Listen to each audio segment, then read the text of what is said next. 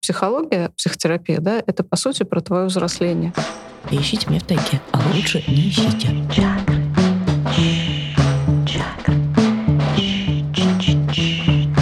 Чакры свои открой. Всем привет! С вами подкаст «Чакры свои открой» и ваши очень любимые ведущие Полина Кубическая и Аня Шилова.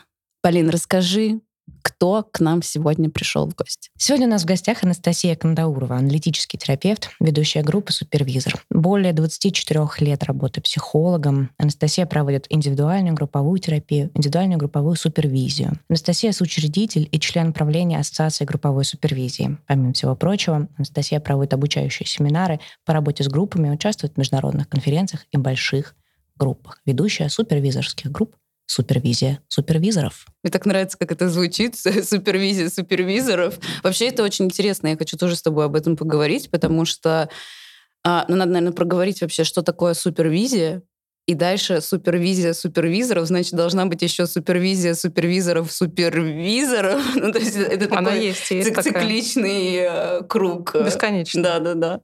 Все друг друга супервизерят. Да, супер. Ну, ну, мы- Супервизировали, супервизировали, да не пересупервизировали. Ну, это на тебе, конечно. Реально, очень хочется пойти в эту тему. Расскажи, пожалуйста, поподробнее, что вообще такое супервизия, как это работает и почему должны быть у супервизоров свои супервизоры. И далее По тоже списку. супервизоры. Да. Ну, собственно, это зависит, наверное, от того, что мы хотим на выходе. Я вот сейчас сижу и думаю, для чего нужна супервизия. Супервизия добавляет как будто бы а, еще один уровень к нашему а, осознанию реальности. То есть если вот мы живем в этой реальности и не очень хорошо понимаем, что происходит, мы идем к психологу, он помогает нам как будто посмотреть на это немножко со стороны, да, и под другим углом. И потом он идет э, к супервизору именно потому, что у него в каком-то месте там глаз замылился, или он перестал понимать, что происходит, или он просто очень много собрал в себя уже а, того, что касается э, клиента, да, вот этой истории, материала. И вот он приходит к супервизору для того, чтобы можно было каким-то образом увидеть это с еще большей перспективы, с большего отдаления. И тогда получается, когда мы идем супервизировать нашу супервизию у следующего супервизора, то мы как будто все время карабкаемся по этим ступенькам, да, и, наверное, это до бесконечности может продолжаться. Вопрос в том, чем мы хотим на выходе, куда мы хотим добраться. А куда мы хотим? Вот я тоже за- задумалась о том, куда мы хотим добраться и что мы ищем там в конечном счете. Что будет в той точке, когда мы дойдем уже до таких абстрактных величин, где не останется человека, а останется одна метапозиция. А что ты ищешь в своей практике в этом, ну, на данный момент, в данной точке своей жизни? Это тоже интересный вопрос, потому что, знаешь, мы приходим в профессию для того, чтобы себя исцелить, Потом постепенно это же ну, некоторое такое ремесло. Вот мы э, набираем там часы, набираем кейсы, да, набираем навыки. Потом в какой-то момент мы попадаем в место, где мы понимаем, что, похоже, наши внутренние динамики наконец стали менее значимы, чем то, что происходит а, с человеком, да, и мы можем уже смотреть на него, не присоединяя туда как будто бы свой материал или присоединяя Мгм. его в меньшем количестве. И мы тогда начинаем вот это вот делать. Это такой, ну, как бы процесс, когда тебе кажется, о, ты стал мастером, наконец-то ты можешь уже, ну, как бы, да, вот как-то это делать а, более качественно, что ли, да. Мгм. А потом ты попадаешь как будто бы в место, где а, ты понимаешь, что вообще по большому счету, а, ну, не про это, да. Просто в какой-то момент ты открываешь свое сердце человеку, и происходит какая-то встреча, какой-то контакт, и вот это вот становится целительно. Как ты туда попадаешь? Какими методами, да, и сколько ты для этого прошел там лье для того, чтобы оставить позади весь свой хлам? Ну, как будто бы не очень важно. Важно, что вот э, а, что ты рискуешь открыть свое сердце или не рискуешь. И я, может быть, сейчас в той точке, где я вот это, про этот риск и про открытость и уязвимость. И каково это — открывать сердце? Ты знаешь, это такой очень трансформирующий какой-то опыт для меня лично, да, потому что, ну вот я оказалась в этом пространстве, оно какое-то совсем другое. Если раньше для меня было важно, в какой-то момент было важно слышать людей, то теперь как будто бы мне важно не слышать их, а важно оставаться в своем сердце. И как будто это как-то меняет пространство вокруг, как будто бы, знаешь, а, не я пытаюсь как-то достать из человека его историю и что-то там в нем починить, а я просто остаюсь в этом точке, какой-то открытости, и тогда эти истории сами начинают приходить. И исцеляться. Ну и как... я надеюсь, да, на то, что это исцеляет. Я не знаю, я не, не очень долго еще пока что с этим экспериментирую. Это какая-то новая такая для меня ступенька, но мне интересно, да. Я надеюсь на то, что это исцеляющее. По моему опыту с моим терапевтом, а, конечно, самое исцеляющее — это любовь. А что поменялось внутри сессии, которую ты ведешь с своими клиентами с момента, как ты решила пойти в этот эксперимент? Я имею в виду именно такие технические моменты. Ты имеешь в виду э, вот про сердце? Да, вот с момента, как ты решила идти этим путем. Это не эксперимент. Это результат моего внутреннего процесса. Мгм. К вопросу об эзотерике, да, потому что я просто год назад вошла в некоторый процесс такой, который называется выход из игр. Да, Мгм. и он заключается в том, что ну, мы начинаем по-другому смотреть на происходящее с нами в жизни, как на такую как бы матрицу, в которой мы играем в игры. И начинаем их просто а, закрывать и закрывать и закрывать. И в этом процессе какие-то личностные трансформации, в том числе и со мной, очень большие произошли. Вот, ну плюс к этому год назад вот умер, Аня знает э, моего мужа, он умер год назад. И мне кажется, я как-то еще проживала этот процесс, а, и он, годовщина была в январе. И мне кажется, после этого что-то поменялось внутри меня самой. После годовщины или после ухода его? После годовщины. Как будто бы, знаешь, вот какой-то процесс завершался. Все это время, ну и он сопровождался вот этим некоторым таким эзотерическим путем. И сейчас я вдруг оказалась в точке какого-то, какой-то другой совсем. Мгм. Это не, не, не мой выбор, это не то, что я так выбрала, да, и я Мгм. так, ну, как бы принесла. Но просто я заметила вдруг на сессиях, что я по-другому а, в них живу, и я перестала уставать. Если раньше, знаете, у меня было такое ощущение в конце рабочего дня, что я устала, что мне нужно быть в собранности, в- во внимании, что мне нужно как-то сосредоточенно быть в этом процессе, то теперь я не делаю этого ничего. Я просто остаюсь а, внутри, и оно вдруг как-то идет сквозь меня. А вот этот путь, да, который привел тебя в точку, где ты по-другому, ну, по-другому сессии не ведутся, да? Насколько людям, которые не работают тем, кем работаешь ты, не знаю, обычные, можно так использовать этот термин, вне практики, вне эзотерики, насколько им легко или сложно, соответственно, пройти этот путь и прийти к точке открытия сердца? Я думаю, что это от профессии не зависит. Но, может быть, знаешь, профессия здесь, может быть, она немножко а, помогает, если ты выходишь прямо из совсем а, какого-то безумного пространства, как я выходила когда-то, да, в своей юности. Я помню, что я была, ну, прям совсем не в контакте, мне кажется, с миром, и мне прям понадобилось много лет для того, чтобы себя оттуда вынести. И вот к вопросу, э, к вопросу о слиянии, э, там Аня меня спрашивала, слияние эзотерики и психотерапии, может ли эзотерика заместить психотерапию? Нет, не может. Потому что это вообще разные векторы и разные пространства и разные пути. А как бы если ты хочешь прийти в какую-то целостность и интегрированность, да, то тогда тебе придется соединять оба этих вектора. Но они не взаимозаменяемы. То Мгм. есть психология, психотерапия, да, это по сути про твое взросление. Когда ты себя вот достаешь из какого-то безумия, и потом ты себя как-то ведешь ну, в какую-то зрелость. Понятно, что сначала там через какую-то взрослость, потом в какую-то зрелость. Может быть, конечным счетом ты себя можешь привести в какую-то мудрость, потому что мудрость — это а, опыт, который мы себе присвоили, и который нас внутри делает неоднополярными. Когда мы не черно-белым видим мир, а мы видим его очень разнообразным, и можем все это разнообразие одномоментно внутри себя удерживать, тогда мы становимся мудрыми. Мгм. Мы смотрим на происходящее и можем это принять. Чем больше мы принимаем, тем более мы мудры. А духовный вектор вот этот, да, он про совсем другое, он про связь а, с чем-то большим, чем мы, да, если даже не циклиться ни на каких Мгм. словах там. С Бог, да, и- определениями, да. да. Мгм. Все равно мы понимаем, что есть что-то большее, чем мы. И вот когда мы движемся по пути этого развития и учимся поднимать свою энергию из нижних чакр в верхние, да, то мы ви- движемся как раз по пути духовного развития. При этом можно быть абсолютно незрелым, очень инфантильным человеком, который зациклен на духовных практиках. И таких очень много сейчас Мгм. там, ну, Да. в определенных регионах, там на Бали, да, там на ну, либо наоборот, можно быть очень зрелым и даже мудрым человеком, который при этом отрицает, а, ну, как бы духовное пространство. Ну, Да, нам было просто очень важно с тобой это обсудить, потому что, мне кажется, очень многие сейчас замещают действительно эзотерикой психотерапию. Это есть какая-то такая не- немного об- обманка себя, что я схожу на гвозди, постою на них два часа и исцелю все свои травмы, приложу эту ответственность на гвозди, сниму с себя вот так вот и и на мастера, естественно.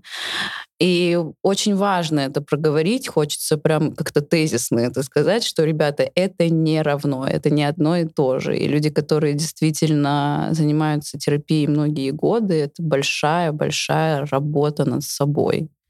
И после этой работы над собой уже имеет смысл уходить действительно в духовные практики, потому что тогда это усиливает эту работу над собой действительно. И можно... Это два инструмента, которые не равны друг другу от слова совсем.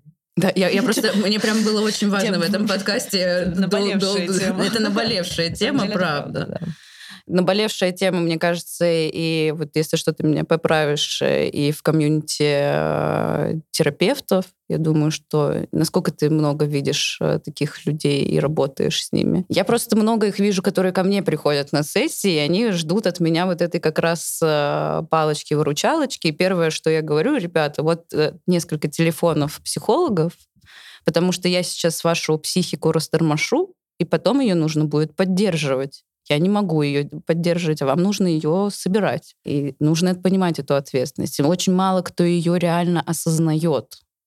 И мало кто ее транслирует, как мне кажется. Ну, в э, терапевтическом-то поле это все как раз э, известно хорошо, да, вот эти желания волшебных таблеток, быстрых изменений. И точных ответов. Да, это все как раз э, ну, давняя тема.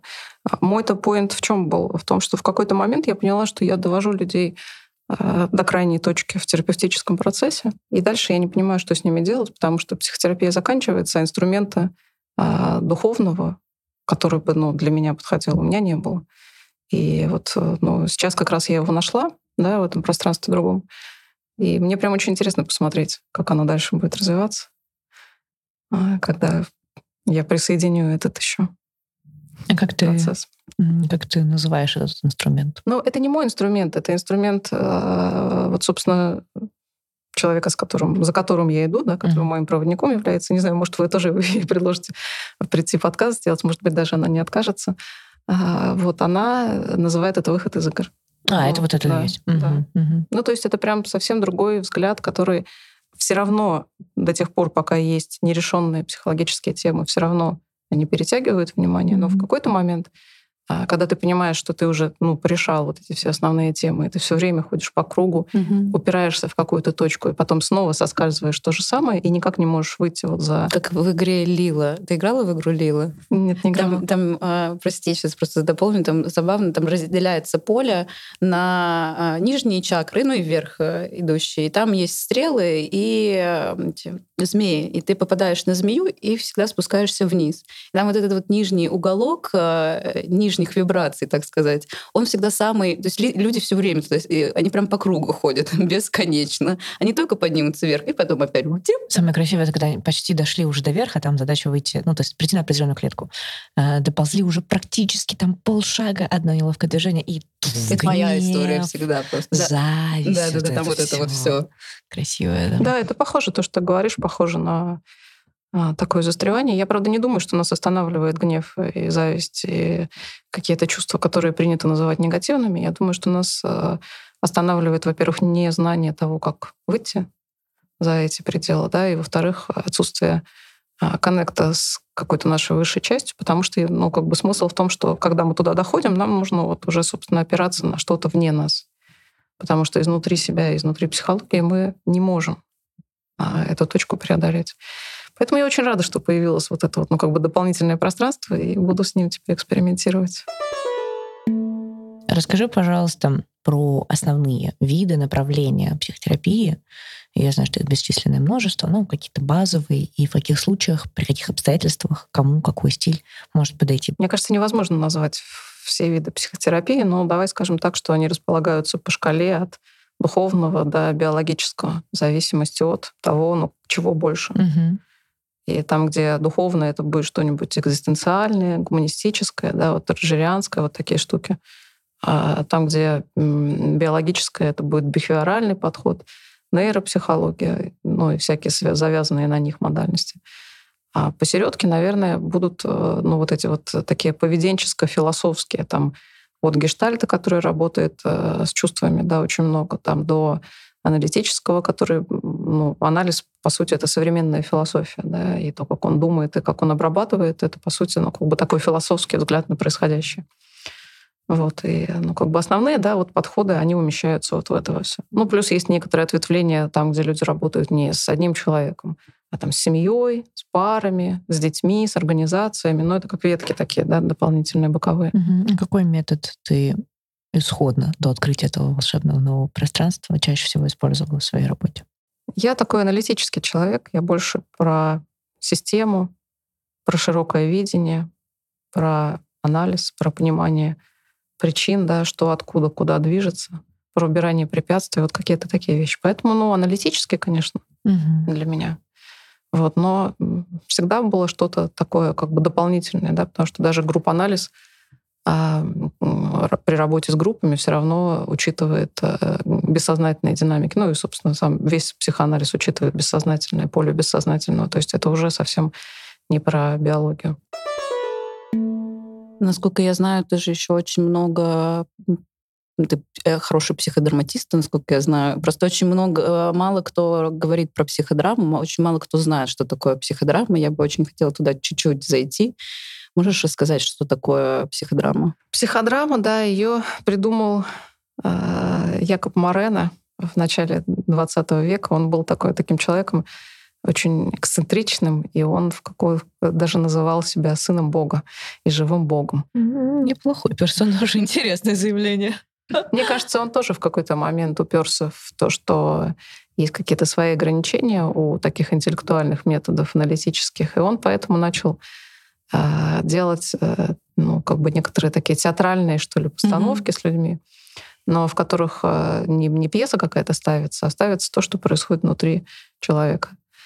А, и, собственно, психодрама — это когда в качестве драмы выступает какая-то ситуация из твоей жизни, и она берется директором, да, и вот ставится прямо вот здесь, вот и сейчас, так как она внутри тебя присутствует, и дальше потом она каким-то образом видоизменяется здесь же, в этом процессе. Ну, там современная нейробиология говорит нам, что это перезапись э, информации э, в нейронной сети, да, происходит.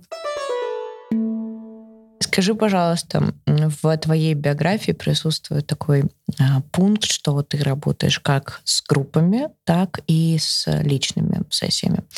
А, расскажи, пожалуйста, поподробнее, в чем разница процессов и, ну, если это вообще этично, что тебе более интересно из этого всего?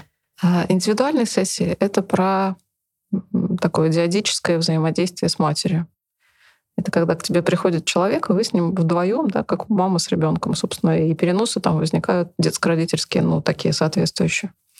Группа — это такое социальное пространство, когда появляется семья, когда в этой паре появляется отец, появляются все остальные роли, все остальные родственники, угу. да, и вот тогда человек переходит в пространство групповое.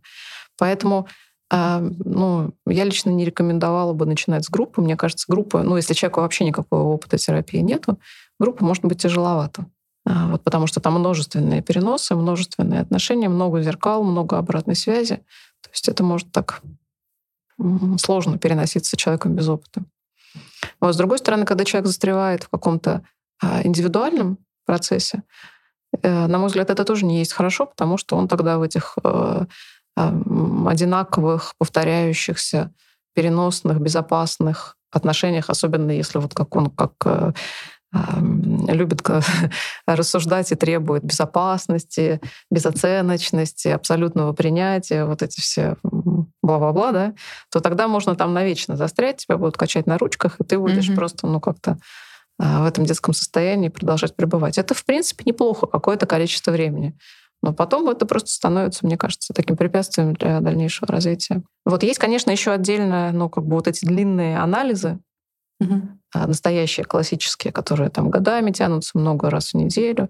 Это хорошо работает а, на самом деле, когда человек уже достиг такого уровня осознанности и здоровья внутреннего, когда он это использует просто действительно для исследования себя. То есть он приходит туда не отыгрывать на терапевте с терапевтом да, mm-hmm. какие-то ситуации, а он просто реально туда приходит и прямо анализирует то, что внутри него а, поднимается, не переводя это в разряд отыгрывания. Да? Он там не бросает это сырым комком да, в терапевта, а ну, рассуждает. Работает вместе с терапевтом. Рассуждает, да, он может это анализировать. Но это требует определенного уровня осознанности. И, конечно, это тоже не для новых. Вы занимаетесь расстановками внутри группы? Вообще хочется спросить, э, там очень много споров вокруг расстановок. Да? Расстановки — это все таки часть психотерапии или больше эзотерика? Ну, изначально это пси- часть психотерапии. Это понятно. Но на данный момент вокруг этого явления тоже очень много разных... Э, Ну хорошо, Настя, расскажи. Интересно. Ну, Вокруг расстановок всегда было очень много вопросов, потому что их создал, собственно, Хеллингер, который, несмотря на то, что он был священником, все-таки был а, эзотерически ориентированным в том смысле, в котором вы употребляете это слово, человеком. То есть он видел энергии, понимал их и работал с ними. Расстановки бывают абсолютно не эзотерические. Это терапевтический метод, у него есть своя основа, ну там плюс-минус довольно четкая, она очень разработана была далеко после э, Хеллингера. И она после Хеллингера на самом деле в разные стороны пошла. Есть ветка расстановок, которая вообще не эзотерическая. Там люди прямо они конкретно вот по этим идут принципам, да.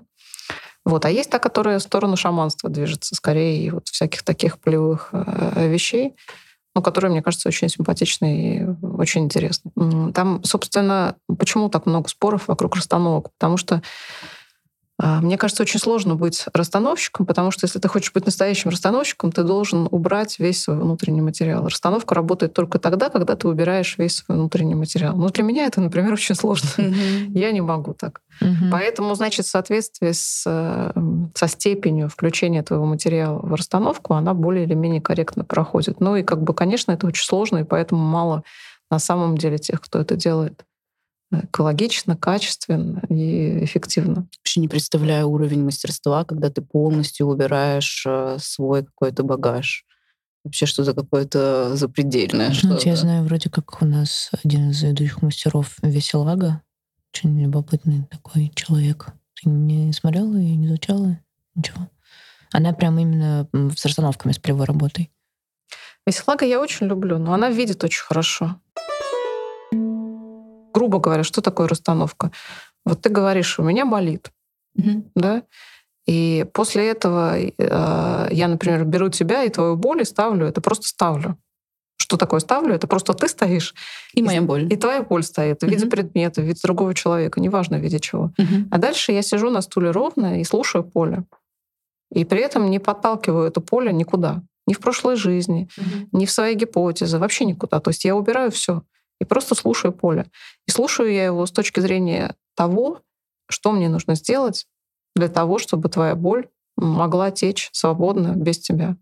А давай пойдем дальше. Чем это отличается в этой плоскости от э, психодрамы? Потому что это похоже на это частично. В психодраме я не сижу на попе ровно. Я в Мгм. психодраме выступаю в качестве режиссера. Мгм. То есть у Мгм. меня есть концепция, я точно знаю, какая концепция, я ее ставлю, эту концепцию, и разыгрываю твою ситуацию в виде своей концепции, внутри своей концепции. Так, Да. а как отличить человека, которому нужна психотерапия, от того человека, которому не нужна И психотерапия? даже не как отличить со стороны, а как э, отличить себе в- ну, внутри вообще э, дать этот ответ себе. Ну, потому что все сейчас занимаются психотерапией, и есть ощущение, что все считают, что ну, все занимаются, и я тоже пойду. Но э, надо отдавать себе отчет, что все это примерно 5% населения. Ну, мы, да, мы все имелся в виду Москва, вот такой ее кусочек, вот это все. Наш социум, да, Да, мы наше живем. классное окружение, достаточно Ну да. замкнутое. Я думаю, что люди, которые дозревают до вопроса, нужна ли мне психотерапия, ну, как бы очевидно, что нужна. Далеко же не все вообще, в принципе, задаются этим вопросом. Очень многие живут вообще совсем по-другому. Как, как они живут? Поехали Ну как? замкат, Ань. Да. Проведем тебе обзорную экскурсию. Ну, подождите, это же не значит, что им не нужна психотерапия. Зачем? Чтобы им лучше стало. Что, ты хочешь сказать, что им на самом деле так хорошо? А, Я хочу сказать, что далеко не каждый человек готов вообще, в принципе, двигаться к выходу из своего состояния. И даже если так, говорить об этом на эзотерическом уровне, далеко не, всякая, не всякий человек, не всякая душа воплощается в этот раз для того, чтобы э, двигаться в развитие. Да? Могут быть разные опыты. Может быть, опыт э, «я пью до смерти в деревне Гадюкино», потому что вот я так хочу понимаешь, пройти вот этот опыт. Моей Мне душе нужно пройти. вот это. Да, мне нужно для чего-то вот это вот. Это не про то, что я плохо отношусь к таким людям, это про то, что, ну, как бы, ну, ты при- придешь им, предложишь, они тебе скажут, а зачем? Конечная ступень духовного развития — это выход из колеса сансары, да, и из сатори, опыт сатори, и как бы выход вообще из всего этого. Ну вот как бы ты готова сейчас пойти в отшельничество и тратить всю свою энергию для того, чтобы выйти Я, а я что? Я да. ничего. Я да. Ты да. Это мое любимое желание просто уехать. Ну, а что ты этого не делаешь тогда? Ну, есть некие обязательства на данный момент. Сейчас мы к всему порешаем, и ищите меня в тайге. А Ага. лучше не ищите. Ну вот то же самое, как бы точ- точно так же, как это про духовный опыт, да, точно так же это и про терапевтический путь. То есть когда мы говорим о том, что это дает возможность человеку повзрослеть, мы предполагаем, что он хочет взрослеть, что у него есть внутри, а, ну как бы мотивация это делать. Даже если он приходит к тебе раз за разом за розовыми пилюлями, все равно он делает этот шаг для того, чтобы к тебе прийти. А есть те, кто, ну, им не нужно это. Бывает такое, что ты разворачиваешь клиента, когда ты понимаешь, что вот ему только пилюли нужны. Ну, что вот там не, не идет тот процесс, и он продолжает приходить, просто вот продолжая перекладывать все, все подряд на всех вокруг. Я не думаю, что ко мне будет ходить человек, которому нужно э, навсегда переложить на кого-то ответственность. Потому что если э, ну, как бы человек не двигается, то я перехожу к системе жестких пиздюлей. А как работают жесткие пиздюли, когда это твой клиент? Так работает. Хорошо, спасибо. Ничем не отличается. Понимаешь? Ну подожди, но ты не повышаешь голос, как там на своего ребенка. Ты там не, ну. не, наказываешь его. Я это имела в виду. Как соотносится эта система с... Ботинками не кидается в... э, Ура. Ура! Я удивилась, если бы мой психотерапевт так сделал. Ну нет, просто я, я люблю ясность. И поэтому, когда я вижу застревание, я очень ясно об этом говорю. Такое милое выражение лица. не спасибо. Она милая.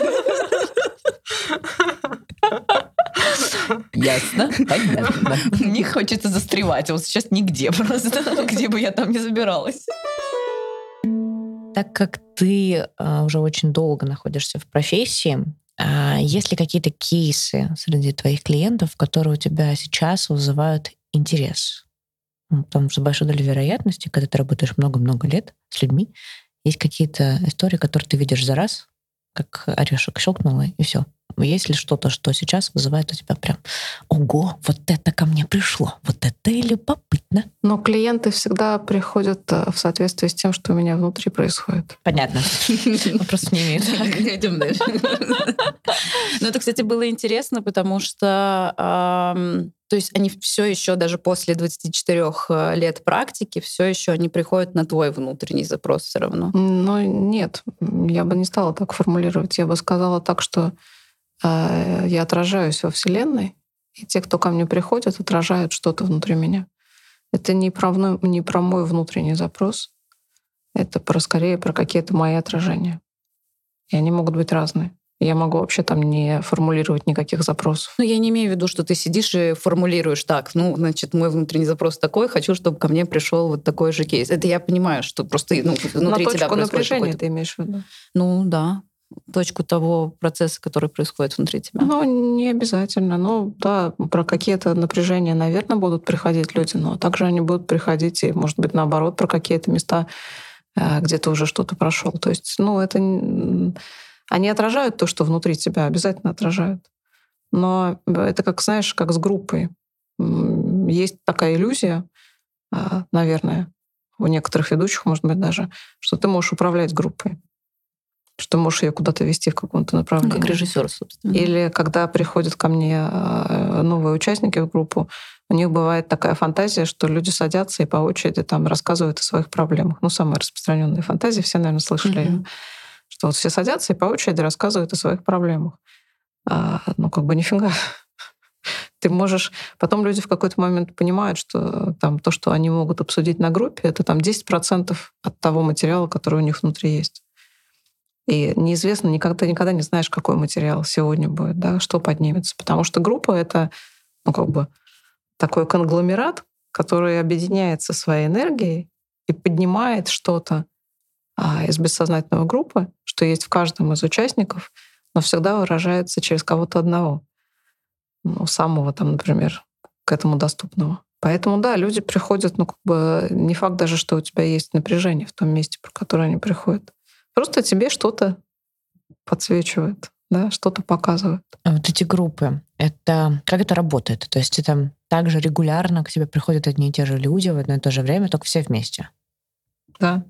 А сколько по времени суммарно вот эта работа И сколько групповая? обычно там человек? Да, да, да. Как, как вообще Как устроена эта работает? экосистема? Потому что мне просто кажется, что не, э, очень многие уже осведомлены э, о классической психотерапии, а про группы очень мало кто вообще разговаривает. Есть такое ощущение. Поэтому хочется туда чуть-чуть занырнуть. Но группы тоже бывают разные. Я в группе аналитической, опять же, модальности работаю. Да? Э, Это долгая работа. Э, Люди приходят каждую неделю.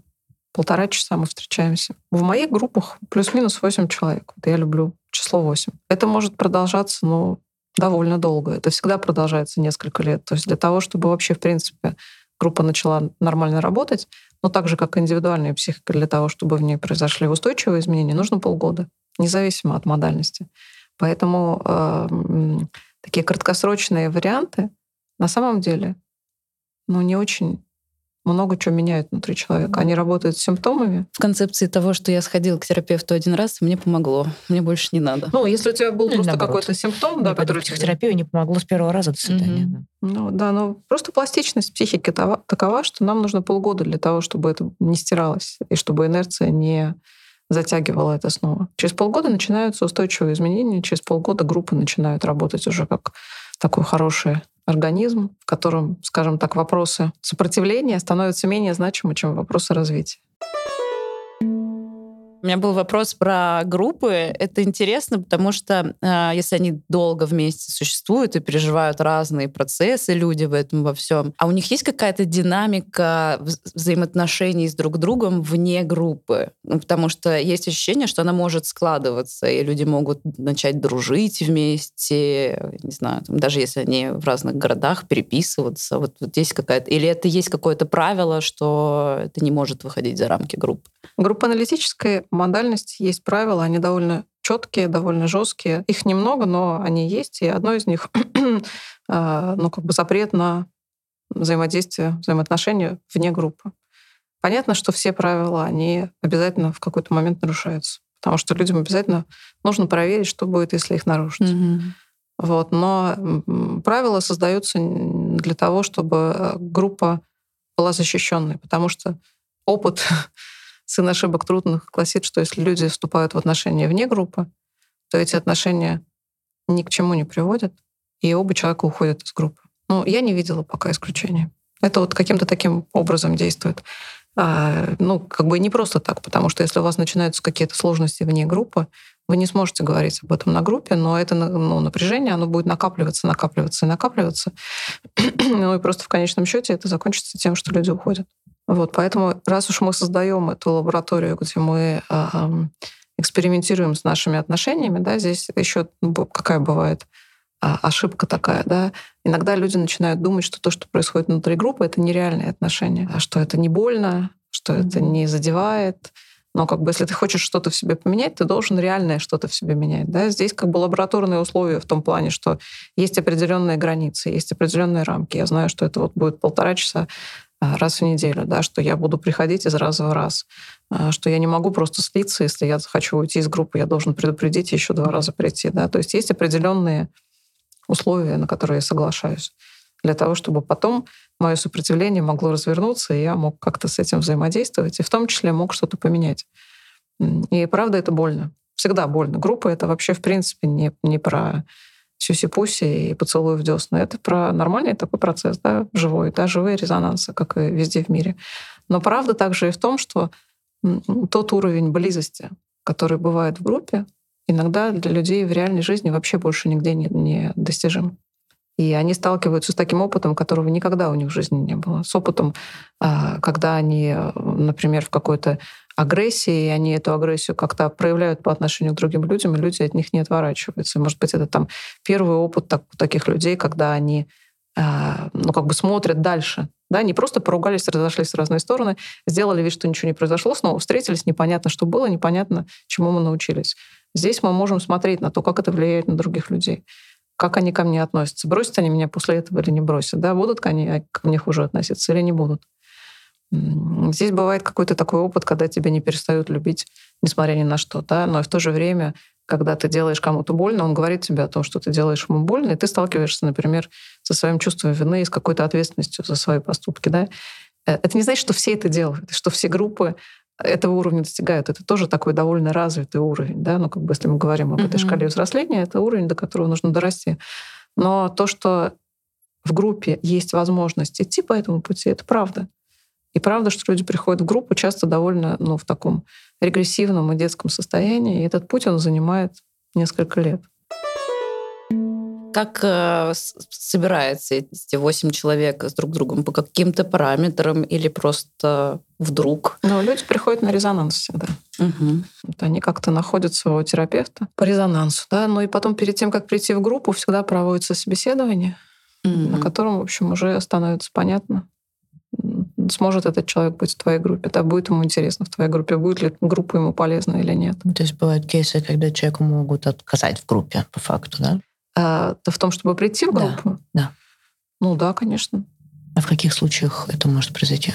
Типа, что такого должно быть с человеком, что не будет матча с группой? Ну, например, если человек совсем-совсем не умеет а, а, рассуждать о себе, рефлексировать, что с ним происходит, совсем, совсем и на обратную связь в этом месте реагирует крайне негативно и, ну, как бы в такой очень жесткой оборонительной позиции. Тогда ему группа не будет полезна просто.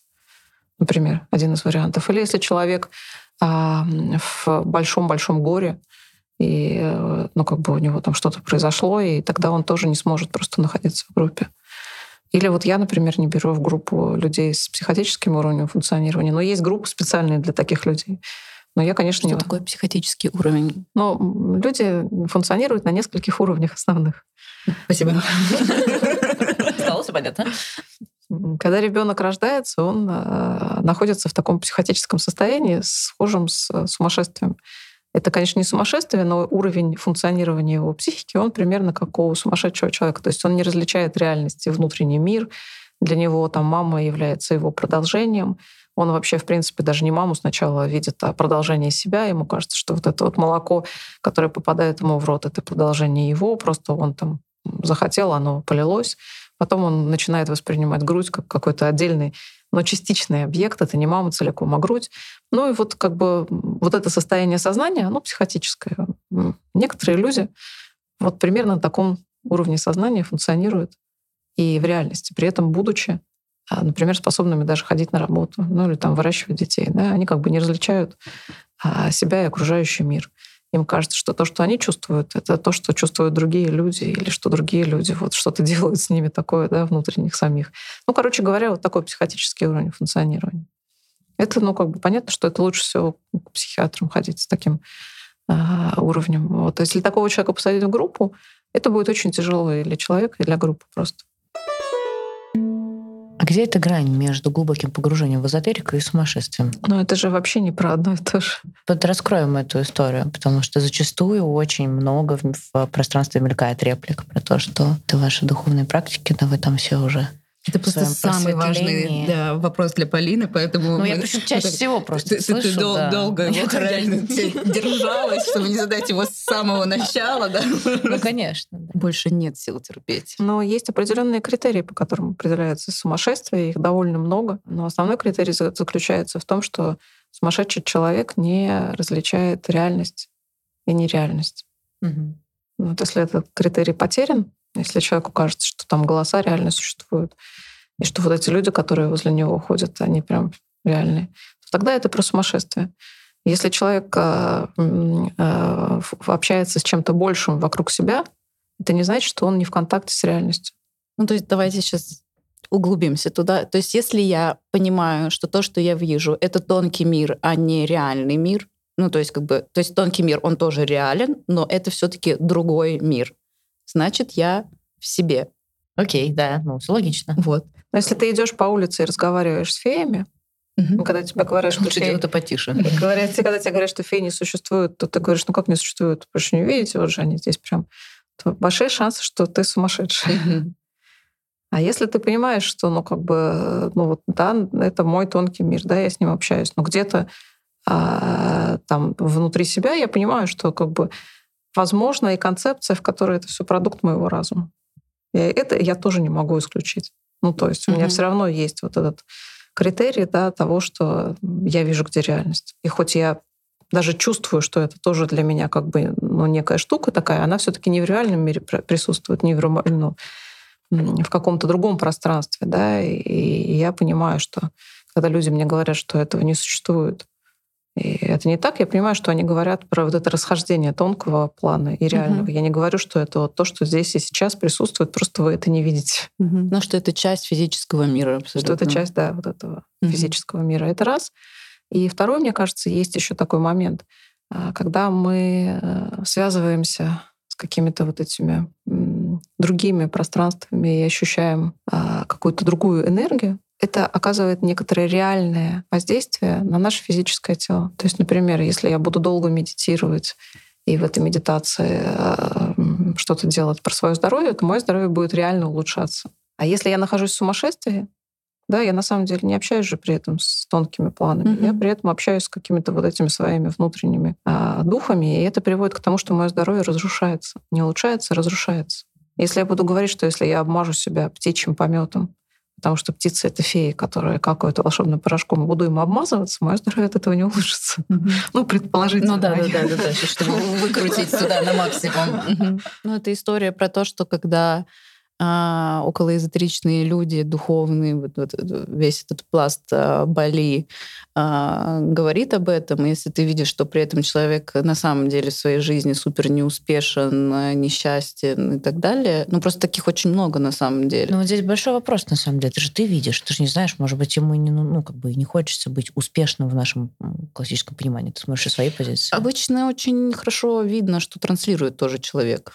Ну, то есть есть люди, которые говорят, я скет, мне вообще не, ну, не нужно это все, и ты видишь, что он в этом счастлив. Мгм. А многие люди не сильно в этом счастливы, они при этом все равно хотят э, достигаторства э, и же с ними. Сидят они на бале, понимаешь? А насколько много среди эм, официально признанных сумасшедших людей эзотериков? Откуда же я знаю? Не знаю. Вдруг есть какая-то статистика. А у тебя, кстати, есть э, какая-то твоя... Ты видишь, э, когда к тебе приходят эзотерические люди, которые при этом вообще не знают, что они эзотеричные люди? Ну, видишь, сложно сказать, потому что даже когда ко мне приходят очень материалистичные люди, они неизбежно становятся эзотеричными. Ну, либо уходят довольно быстро от меня. А как... э, Подожди, давай туда поглубже пойдем. Как они становятся рядом с тобой э, эзотеричными? А, но ведь если ты, а, ну, как бы я говорила тебе, помнишь, что когда ты движешься по этой шкале взросления, то ты Мгм. движешься в сторону мудрости, а, и что мудрость — это когда ты внутри себя объединяешь не черно-белое пространство, а разнообразное. Если пространство становится разнообразным и не однозначно как-то определенным, то здесь же уже тогда появляется, ну, как бы возможность разного. Позволяешь другим мирам существовать. Ну, то есть это не значит, что ты должен обязательно быть в это включен, но Мгм. ты уже не можешь сказать, что этого точно не существует. Ну, а я даже, наверное, скажу э, про практиков. Ну, то есть есть люди, которые э, согласны с тем, что есть разные миры, а есть люди, которые все-таки этим занимаются и взаимодействуют уже напрямую с этими мирами. Вот я скорее даже про них спрашиваю уже. А что про них? Ну, часто ли они к тебе приходят? Или в процессе понимают, что они начали взаимодействовать с этими мирами? А, ну, из среди тех, кого я знаю, э, скорее все-таки о каких-то взаимодействиях речь идет э, у тех людей, которые уже в- терапевтировались, да, и которые уже довольно дав- далеко продвинулись. Ко мне не приходят те, кто чисто в практиках живут и отрицают э, психотерапию. Мне кажется, они вообще никому не приходят, не только ко мне, но и вообще ни к кому. Там какой-то, мне кажется, довольно сложный случай. Ну, там есть какие-то определенные свои а, направления около практик, которые пытаются миксовать а, ну, как бы терапию, ну, по пути, там, например, следую по, по, по, по следам там Кена Уилбера, например. Но я просто, честно говоря, не очень знаю, насколько это все хорошо, да, делается. Не могу даже оценить. А те, кого я видела чисто в практиках, они не очень были расположены в сторону психотерапии.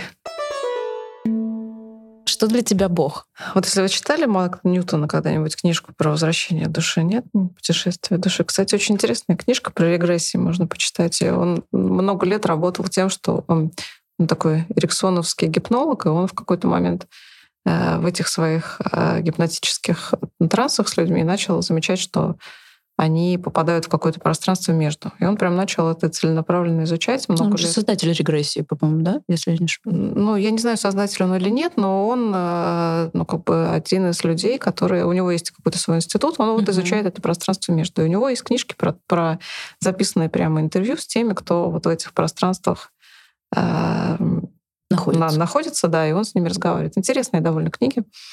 И а, мне очень нравилось то, как у него описано, вот, ну, эти люди описывают то, как а, что-то устроено до какого-то определенного момента, потому что нам же тоже не разрешено знать больше, чем мы можем, да, на данный момент, видимо, вместить в себя, я так понимаю.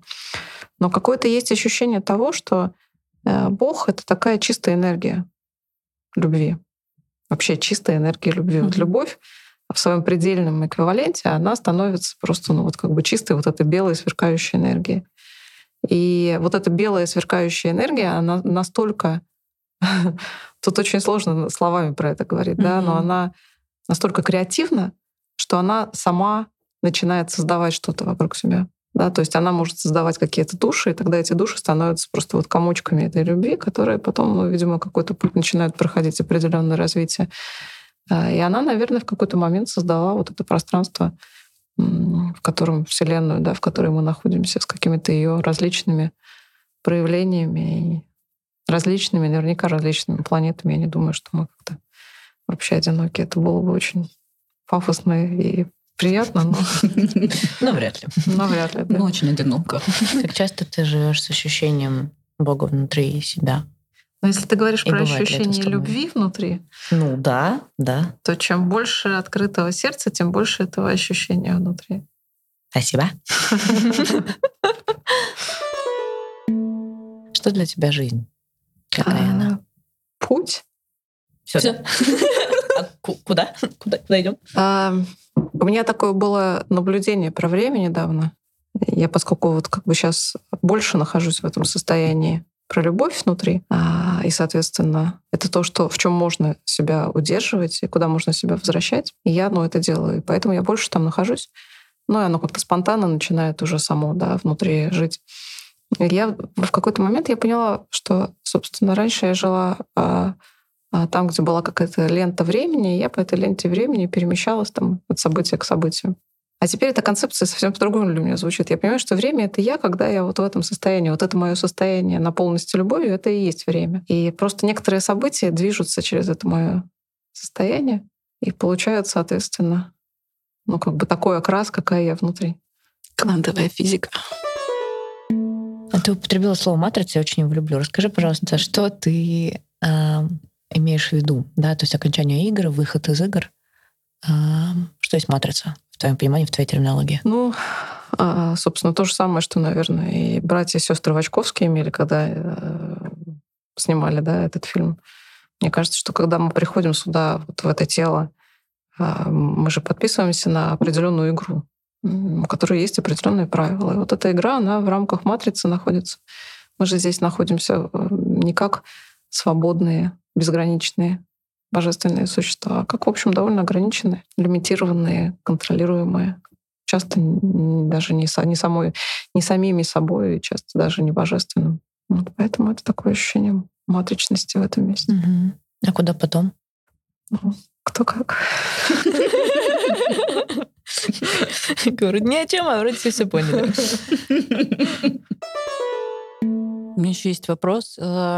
Я для себя сейчас уже все значительно проще сталкивалась с тем, что когда ты говоришь слово эзотерика, для очень многих это что-то такое, типа, ну, она сошла с ума, Все понятно, мы ее потеряли. Ну, в секте, по-любому. И я очень долго внутри себя боролась с этой историей определенного стыда, что как бы заявить в мир честно, что для меня это важно и не обесценивать.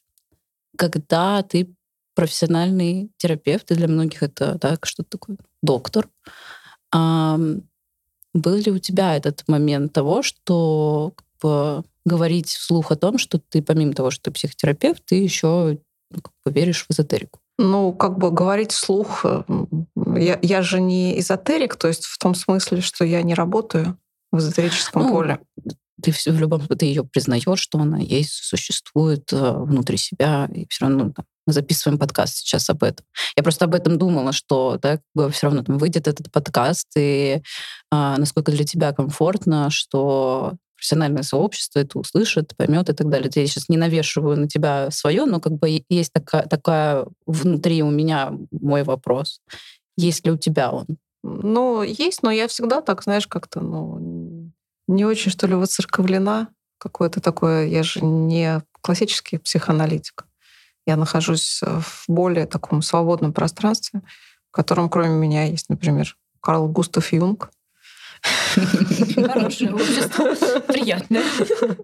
Опять же, Кен Уилбер, да, и многие еще там юнгианские аналитики, ну и вообще многие люди, которые э, духовное пространство изучают, исследуют и включают, ну, экзистенциальная психотерапия, да, вся с этим пространством работает. Я не работаю эзотериком, то есть я не работаю в этом пространстве, я все равно остаюсь в поле э, психотерапии, все равно, как, ну, как бы, когда я веду сессии, я все равно работаю психотерапевтическим угу. образом вот с, с этой осью взросления, да.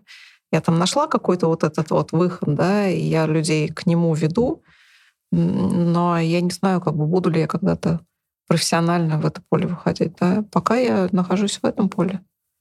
Скорее мне теперь понятно, куда дальше можно их двигать. Интересно, да? Конечно. Очень интересно, что там будет дальше. Когда ты поняла, что эзотерика заходит в твою жизнь? Что это было и почему? Мне было лет 14. И я шла по улице с мамой, мне кажется. И у меня про что-то я ей увлеченно рассказывала, и мне кажется, я в какой-то момент подумала про то, что я сейчас, то, что я сейчас, Ирана меня просто спрашивала, а то, что я сейчас ей рассказываю, это как будто бы не то, что я знаю, а то, что как будто бы появляется само у меня внутри. А как твоей маме было?